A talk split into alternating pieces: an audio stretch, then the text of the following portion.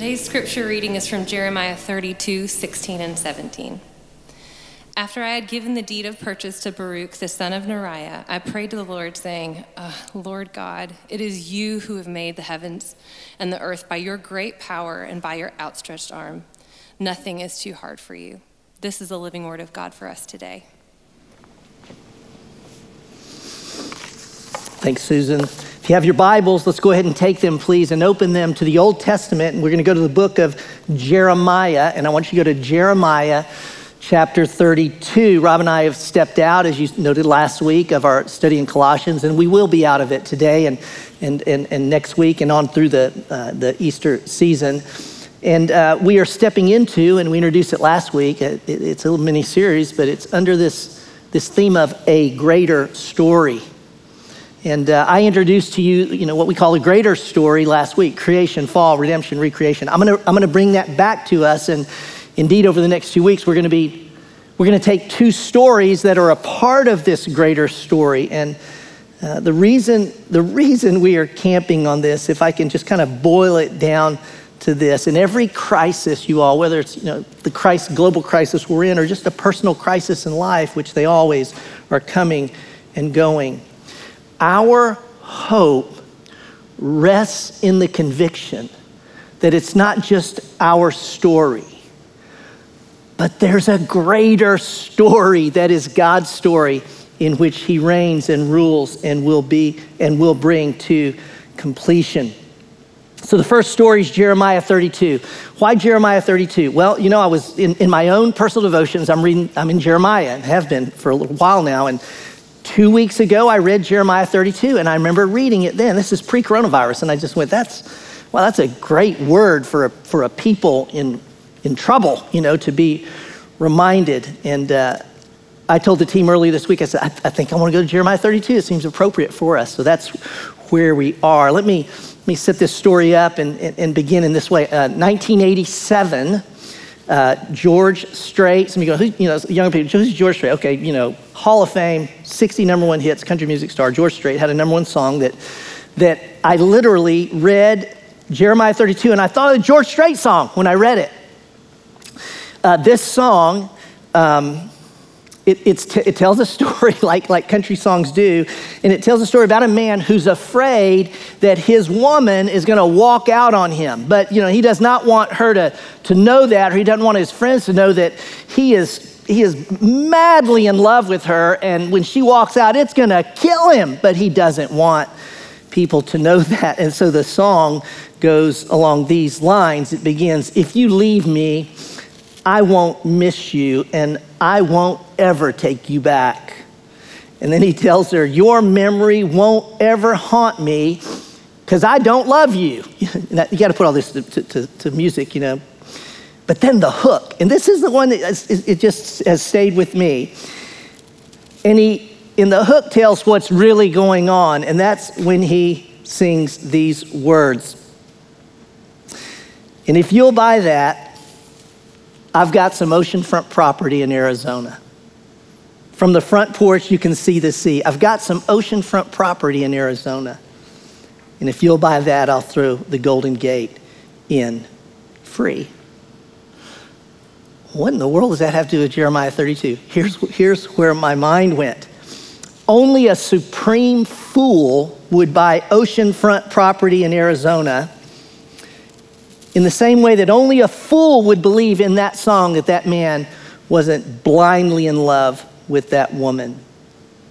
In Jeremiah 32, you all, Jeremiah buys oceanfront property in Arizona. Here's what I mean he, he, he purchases a field that is absolutely worthless, and he does it to show us as God's people how to live in a day when for him the world was literally falling apart. Now I'm going to give you the context of the story. It's, you know, it's a lot, it's 46, 44 verses. I'm not going to cover them all, but I'm going to hit three main points in the story that I think give us enough. What we're going to read, uh, timeline. It's 587, you know, BC. The cross is way over here, 500, 600 years away. 587 BC is when the story's happening. Jerusalem is going to be destroyed in 586. So we're within a year of Jerusalem falling. Think about redemptive history. Jerusalem's not just any city. This is where God chose to put his name. Uh, Jerusalem, for Jerusalem to fall is for God to fail. Uh, there, uh, God's promises being worked out. Israel, a nation, a Messiah through it, northern kingdom, southern kingdom. 140 years earlier, the northern kingdom, Israel, wiped out by the Assyrians. And now, 587 and 586 is going to fall. The southern kingdom, Judah, is going to be exiled. The city of Jerusalem is going to be destroyed and burned. And the land will no longer be the promised land for those people. Now, the reason that this is happening is uh, from the moment the people came into the promised land, Jeremiah tells us they've been rebellious. That's his whole prophetic ministry. And so this is God's judgment, and the Babylonians are laying siege to the city, and the Babylonians, God's using the Babylonians to judge his people in their utter rebellion. Now, here's what I want to say, and I want to be so careful. Please hear me on this. This is a historic story that happened to a particular people at a particular time in history for God's redemptive purposes. I am not implying that the coronavirus is God's judgment, you know, on the world. Y'all, that's it's not. It's a virus. Um, like all viruses, it's a disease and it's part of a fallen creation. It's a part of fallen bodies. I want to be clear on that as we go through this story. Let's dive in. Jeremiah is going to tell us this story, and I've, I'm taking three parts of it, and I'll repeat these. I'm taking uh, the purchase, then I'm going to look at the prayer, and I'm going to look at the promise. The purchase, then the prayer, and then the promise. Okay? Here's the purchase. We're going to pick it up in verse 6. You can follow along in your Bibles, Jeremiah chapter 32, verse 6. Then, all right, Jeremiah said, The word of the Lord came to me. Behold, Hanamel, the son of Shallum, your uncle, will come to you and say, Buy my field that is at Anathoth, for the right of redemption by purchase is yours. Then Hanamel, my cousin, came to me in the court of the guard in accordance with the word of the Lord and said to me, Buy my field that is, in Anathoth in the land of Benjamin, for the right of possession and redemption is yours. Buy it for yourself. Then I knew that this was the word of the Lord.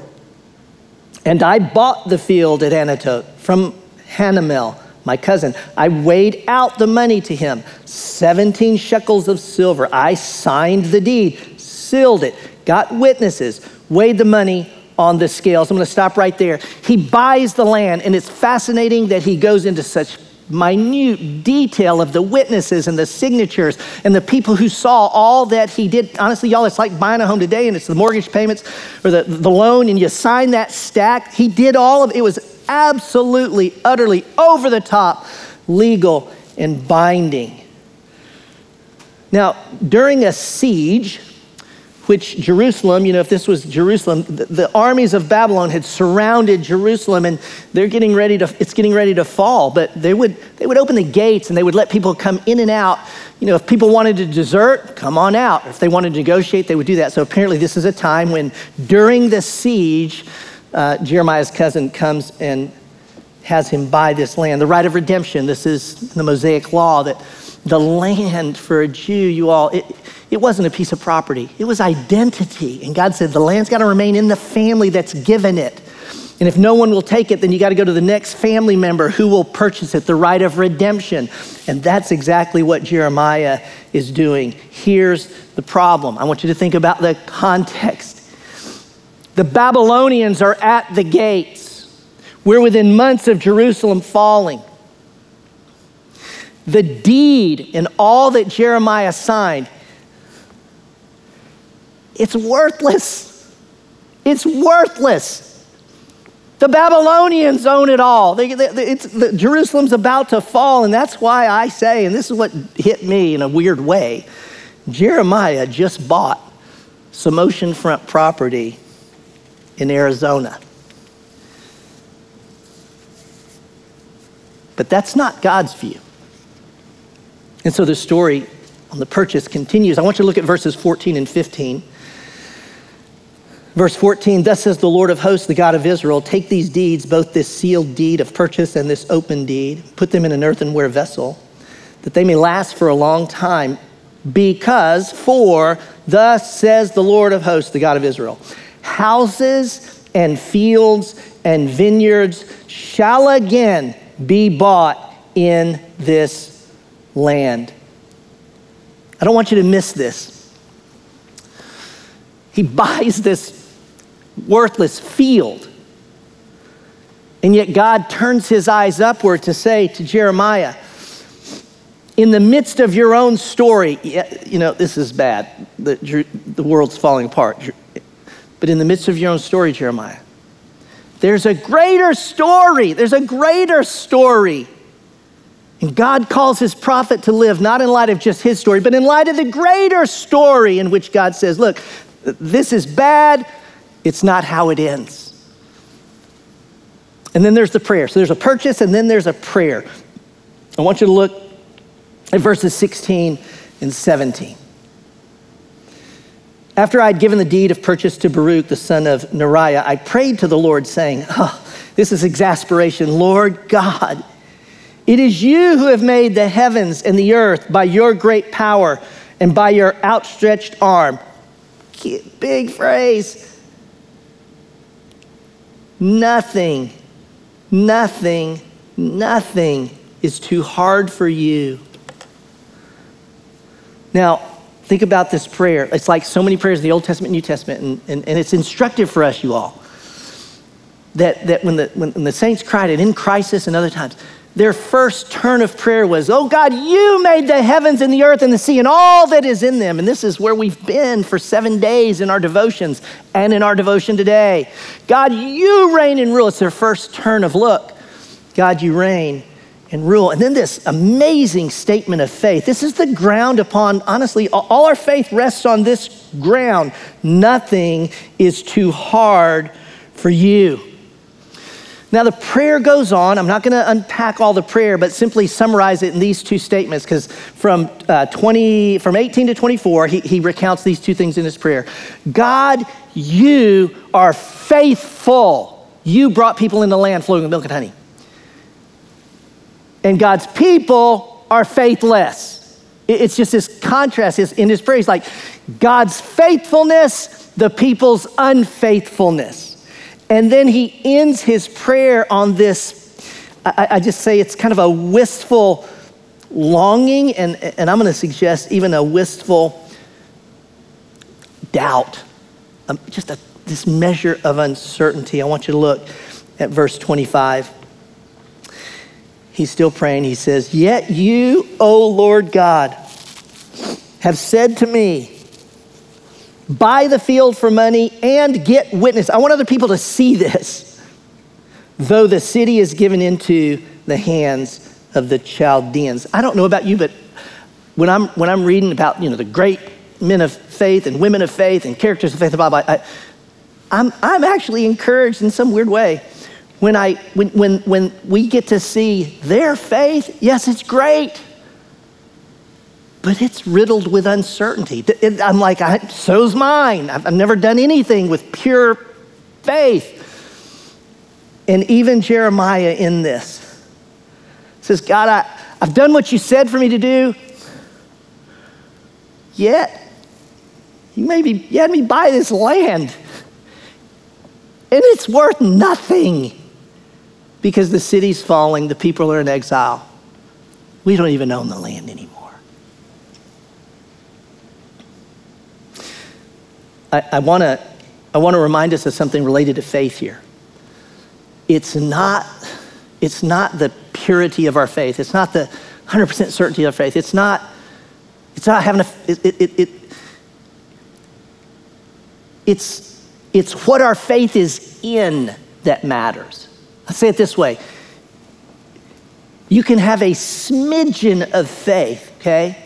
But if you've got a just, I mean, just a, a, microscopic smidgen of faith, but it's in the character and power of God, can I tell you what you get? You get all the character and power of God. You don't get a smidgen, you know, it's like, you got a little bit of faith, I give you, no, you get all the character and power of God just with that little bit of faith because it's the object of our faith that matters. So we got the purchase, the, the prayer, and, and here's where I want you to see the promise. Here's, the, here's where we hit pay dirt, so to speak, in the promise. It's a long section, it's verses 36 to 44. I'm not going to cover it all, but I'll summarize it and we'll hit certain verses. I want you to begin here. Here's the promise, and we'll start with verse 27. God answers and says, Behold, I am the Lord, the God of all flesh is anything too hard for me? He answers him and says, Is anything too hard for me? And, and don't forget, Jeremiah has just said, Nothing's too hard for you. But then he comes to God and says, Nothing's too hard for you, God, but these circumstances. And God answers him not by declaring who he is. Isn't it interesting? God answers answers Jeremiah's doubt with a question. And I really think this. It's, it's, um, I think it's how God, I think it's how God often answers our own doubts. He doesn't say, look, let me, let me tell you this. I think God whispers a question to us in our own doubts. And can I say, I think it's this question is anything too hard for me? Like that's, that's what he's asking. Is anything too hard for me? And, and how we answer, you know, and it's, what comes out of us is the difference between hope and despair. How we answer that question. Is anything too difficult for me? God asks. How he answers the difference between a, a confident expectation and this uh, wavering apprehension. And if I can, if I can cut to the quick in, in light of the story itself and the whole of Scripture, when we go to the Scripture, the Bible's, you know, unequivocal response is anything too difficult for God? No, never, nothing. That's what the Bible tells us, okay?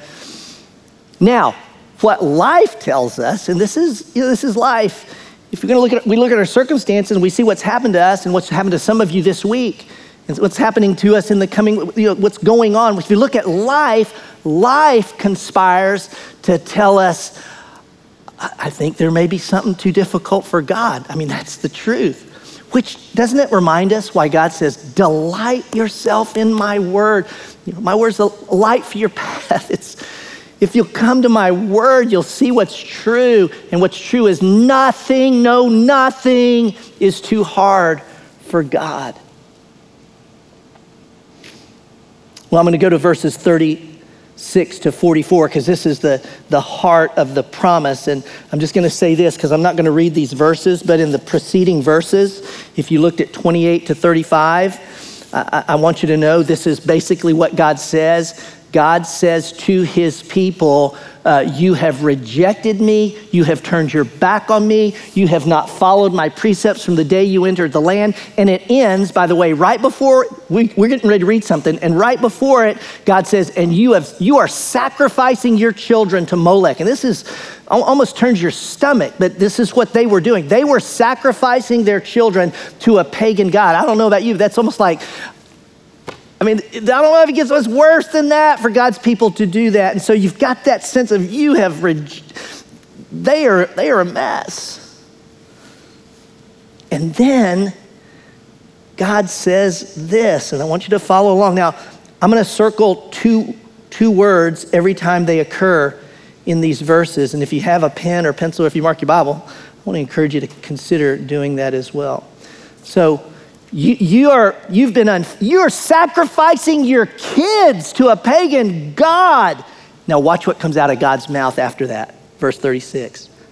Now, therefore, thus says the Lord, the God of Israel, concerning this city which you say it is given into the hand of the king of Babylon by sword, by famine, by pestilence. Behold, now I want you to circle these. I will gather them from all the countries to which I drove them in my anger, in my wrath, and in great indignation. I will bring them back to this place, and I will make them dwell in safety. And they shall be my people, and I will be their God. I will give them one heart and one way, that they may fear me forever, for their own good and the good of their children after them. I will make them and with them an everlasting covenant that I will not turn away from doing good to them. And I will put the fear of me in their hearts that they may not turn from me. I will rejoice in doing them good, and I will plant them in this land in faithfulness with all my heart and all my soul. For thus says the Lord, just as I have brought all this great disaster upon this people, so I will bring upon them all the good that I promised them. Fields shall be bought in this land of which you are saying, It is a desolation without man or beast. It is given into the hand of the Chaldeans. Fields shall be bought for money, and deeds shall be signed and sealed and witnessed in the land of Benjamin the places about Jerusalem, and in the cities of Judea, in the cities of the hill country, in the cities of Shephelah, and in the cities of the Negeb. Why? For I will restore their fortunes, declares the Lord. I'm telling you, when we see the context of these words, it is it's staggering.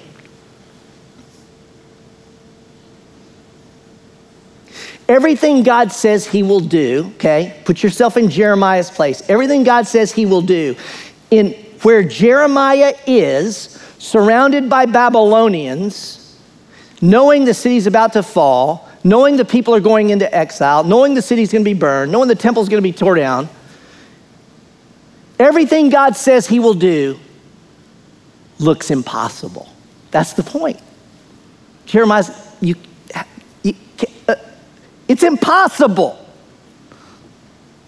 If you were counting, by the way, I want you to circle those and you can go back and count 13 times. When we're studying our Bibles, we look for things like repetition. How about 13 times? I will, I will, I will, I will. Why does God keep saying He will? Because He's going to do what we could never do, that only He can do. And by the way, the staggering part of this, if I may spend a little bit of time on it, I think can be summarized in this way. If you, if you t- the other thing that's repeated in this verse, and if you were in the room, I'd ask you, but there's another word that's repeated in these verses that's staggering. G O O D. I want you to go back through it and look. How many times it say good, good, good, good that God does for his people? If we took all of those I wills and you boil them down and you put them together and say, let's get a statement for what this is saying. Here's what it's saying God says, You have despised and dishonored me from your birth. Therefore, I'm going to do you good forever. And you go, eh, No, it's therefore I'm going to, no, therefore I'm going to do you good with all my heart and soul. You talk about something impossible. Now we're talking about real impossibilities. Think about this. You want to talk about what's most impossible to our brains, to our hearts? Grace. Pure, unmerited grace. We deserve damnation. We deserve we deserve this judgment that the people are it's coming on the people. And God says, You have been so bad. I'm going to be so good to you. And we go, How do those who despise and reject God become his sons and daughters? How does a people whose hearts are set on pagan gods and sacrifice their kids to pagan gods find themselves welcomed back home to God and lavished with good? there's so many there's so many I wills we could identify a number of things. Let me give you three of the things these I wills do. Here's what God's going to do to a to a disobedient and um, to a people who reject him. It says in this text, they turn their back on him. Here's what God does to people who turn their back on him He brings us home. How about that? I'm going to bring you home. I'm going to bring you where you belong. I don't care how far your sin has taken you and my judgment has pushed you out. I'm bringing you home. He said, I'm going to give you a new heart. See, you got a heart problem. It's not just your behavior. You got a heart, you got an inward problem. And God says, I'm going to replace the heart of stone. I'm going to give you a heart of flesh. I'm going to give you a heart that will delight in loving me. He says, I'm going to guarantee that you are going to make it to the, I'm going to give you a new heart. I'm going to put my spirit in you. I'm going to guarantee your perseverance so that you won't stray fully and finally. No, I will get you home in the end, and I will get you home forever. And then, fourth, he says, I will restore and make all things right one day. You may say, Lord, he's talking to, he's talking to the Jews in Jeremiah's time. Yes, he is. But you all, this is where we got to understand the greater story in this sense. He's speaking, he is speaking of the new covenant. And the new covenant is the life, death, and resurrection of Jesus. And Paul will say, 2 Corinthians 1.20, and all God's promises are yes, where? In Jesus. And so he's speaking, he's speaking the gospel here through Jeremiah which is why, and if I can take you there, and I'm going to have you look at this. I, I took you to this greater story you can see there uh, this morning at creation, fall, redemption, recreation. You remember I said during in the fall, I made this point in the fall that there was that God said, I'm going to send a man one day born of a woman. It was just a faint flicker. I'm going to send a man one day born of a woman who's going to crush the serpent's head. He's gonna, he's gonna die in doing so, but by this man I will restore all that's gone wrong. And what was that little, that little flicker pointing to, right? We know this. It was pointing to the cross of Christ. Jeremiah lives in this day, somewhere in here. And the world is falling apart. Again, I said it earlier, I think that for Jerusalem to fall, is for God to fall. You know, there's a reason he's concerned. And God is lifting Jeremiah's eyes out of his, let's just do this, out of his little story that's happening right here and saying, Jeremiah, there's a greater story, and this is what I'm going to do. I'm not saying Jeremiah saw Jesus on the cross as clearly as we do, but he saw enough to know that God was going to keep his promise. And not only that, Jeremiah actually saw beyond the cross because he saw to the recreation. And I said it last week in the recreation, God's glory is most fully and more fully evident because of the cross of Christ than if there had never been a fall, and his glory will radiate for all time, forever and ever and ever, because of the cross of Christ. God's judgment was pouring out. Can I say, you know, God's judgment was pouring out on them. But you all, what he's describing is the time when God's judgment will be poured out on Jesus. And when it's poured out on Jesus, there's not a drop of it left. Because Jesus satisfied the wrath of God for our rebellions and disobedience. Jesus was buried, separated from the Father raised on the third day, and therefore all who put their trust in Jesus, our sins are forgiven. God, there's no wrath to come to us because it all went to Jesus. And we're clothed in Christ's righteousness. What I'm trying to get us to see, and again, stick with the diagram, I'm trying to get us to see, if I can do it this way, that Jeremiah, while living in his time and place, made choices in this time and place, not based on just this time and place, but he made his choices based upon the time and place to come. Does that make sense? You see what I'm saying? He, Jeremiah God lifted Jeremiah's eyes to look to what God was doing in a greater story. And based on this, Jeremiah then made a choice to buy a field that was worth less in his time.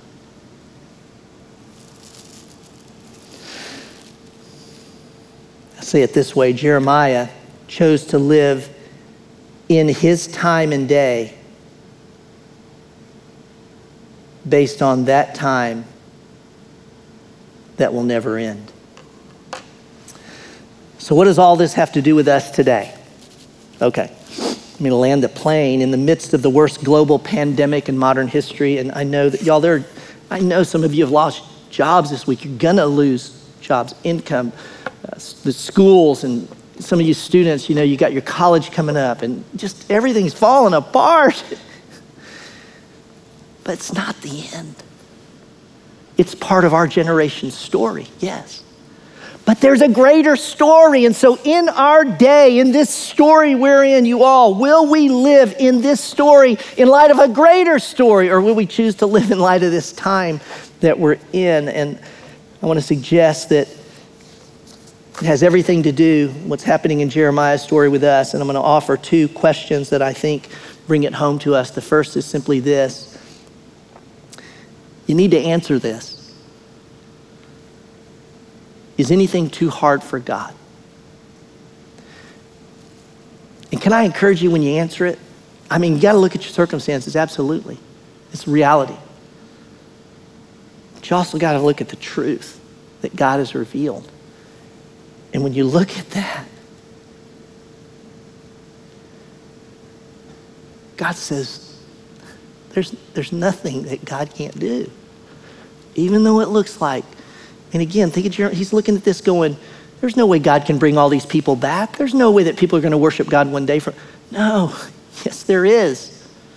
His name is Jesus. That's the first question. Is anything too hard for God? And the second question is this Will you buy the field? You got to think about this. I'm, gonna, I'm asking you, and I think the scripture asks this Will you buy the field? What do you mean, will you buy the field? I, I mean this. I'll say it a different couple of ways. Will you make choices in this crisis? And you know, this is a generational crisis. Will you make choices? Will we as a church make choices? We make, will we make decisions as a family of faith and as your family and as, as you individually? that are born of a deep and abiding conviction that, yes, this story stinks right now, but there's a greater story. There's a greater story always. And it doesn't end in a pandemic, it ends in God's glory. Uh, it, go back to the chart for a moment. You see, wherever we are, and you know, we're somewhere in here, Please understand, we've got a story that's happening, yes, but will our eyes go to this story? Will our eyes embrace the greater story that God is doing? And this is where it's all going. This is where it ends. His glory in a redeemed people, in a renewed earth, and a renewed heaven. so I'm gonna, I'm gonna make choices now based on a greater story. I'll say it another way. Will we make choices now that reflect our conviction that the life to come matters more than the life I'm in right now? Will our choices reflect that? Carl mentioned in our worship planning this week a quote he had heard from uh, Dallas Willard. Dallas Willard recently passed away, but he, he's, he's written to a generation and shaped a generation around spiritual formation, spiritual growth. Um, he tells the story that he was two years old when his mom died. His, obviously, his father tells him this, but he said that when his mom died, he's two years old. He's got a brother. His mom's last words to his dad were these Keep eternity before the children.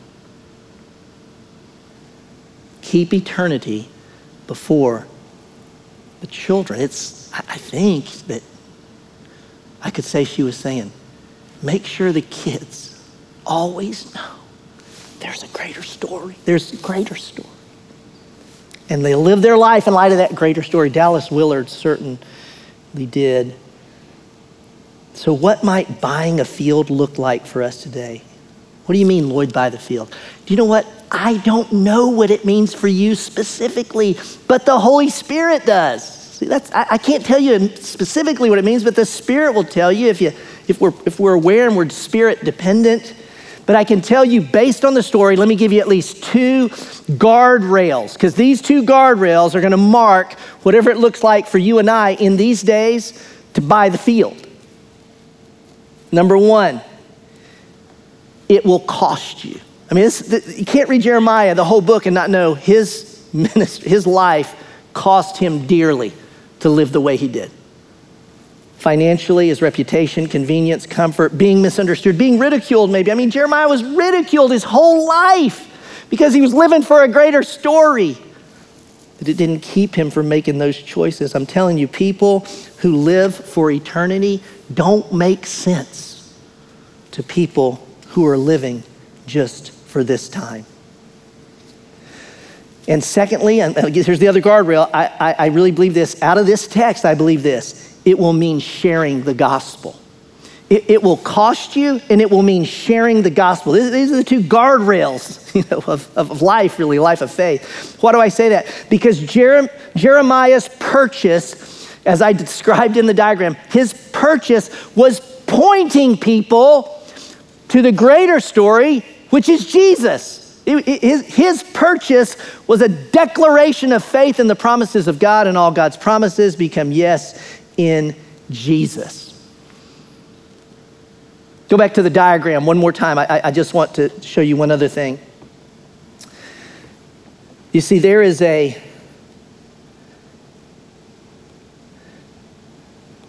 there is a thin veil between this life and the life to come. And, and I want you to think about this. There are only two things, just two, that cross the veil. Just two.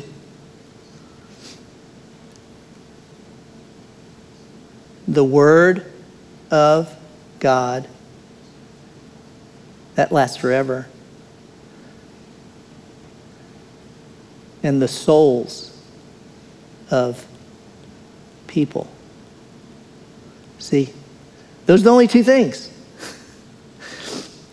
everything else, everything else gets left behind. You can't, it can't cross the veil. And so, honestly, the question for us, the opportunity for us always, not just in crisis, is is everything God has given me in my life right now, am I using it Am I stewarding it in such a way that souls are going to cross that veil into heaven? That the Word of God in them, through me, is going to cross that veil into heaven? Or am I using all my stuff right now for me?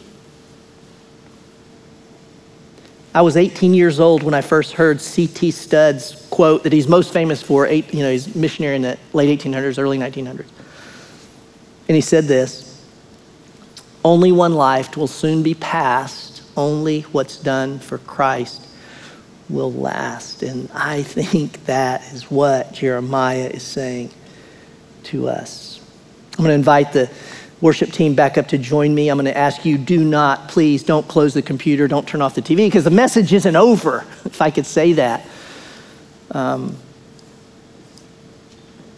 it's not enough to, to, to, to, to hear me say it. We talked about this in Colossians. God has ordained the means by which we teach and admonish one another, and one of those means is in our song. And so we're going to sing together. And I, and I want to say to you, in these next moments, as we, as we stay in the message and song, you can kneel, you can close your eyes, you can stand, you, put yourself in a position that the words to this song, because I think they're the words of the passage, move past any obstacles and reside deep, deep in our heart. For indeed, Jeremiah has said it, God has stated it in a question. The answer of the Bible that matters most is this there is nothing our God can't do.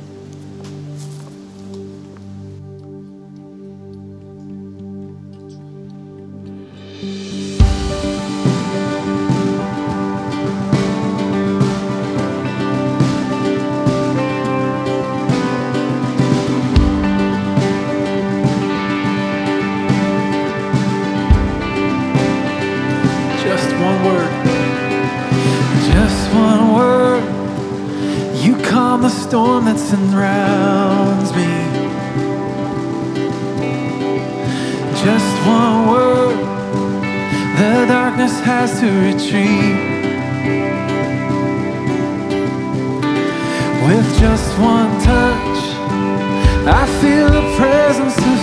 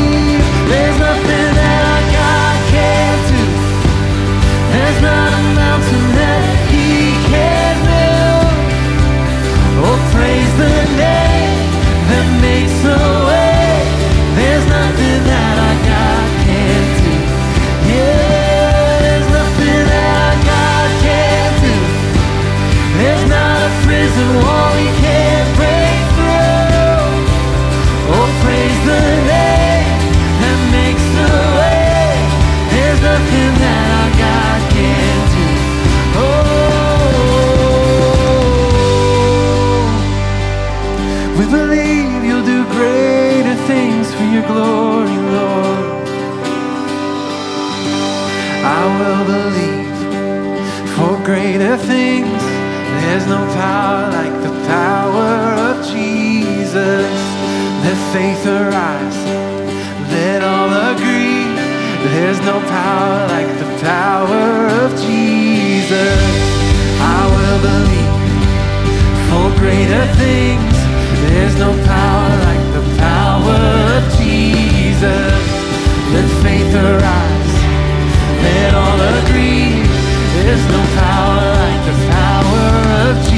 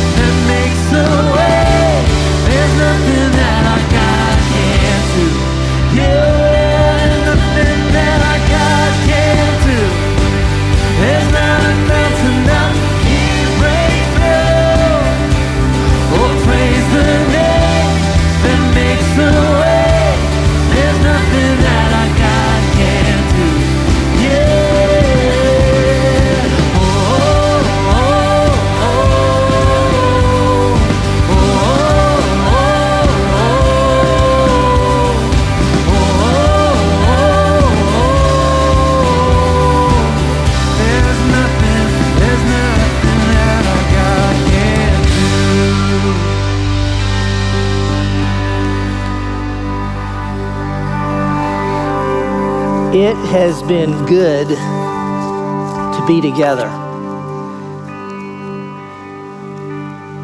You know, if you were here in the room, I'd invite you. If I was at Franklin, I would invite you to come up and, and let us pray with you. I can't do that. But boy, I can tell you, call the church office and can we pray with you? I want to remind you to do that. I want to remind you to sign up for the 21 days of prayer. We've got 14 more to go. Also, every week, Rob and I remind us, we say, you know, we, we, we go outside these walls to a world that needs hope. And may I say this, that, you know, I know we're all, you know, we're home, but there's your fellowship group, there's people in your circle of influence. You will bump into people who need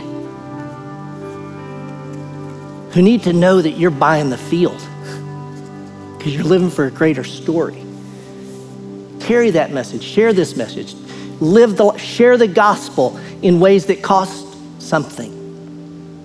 This is the jet stream of God's will for us. I'm going to send you out with Paul's words. Now, to him who is able to do far more abundantly than all that we ask or think, according to the power at work within us, to him be the glory in the church and in Christ Jesus throughout all generations, ours, and all generations, forever and ever.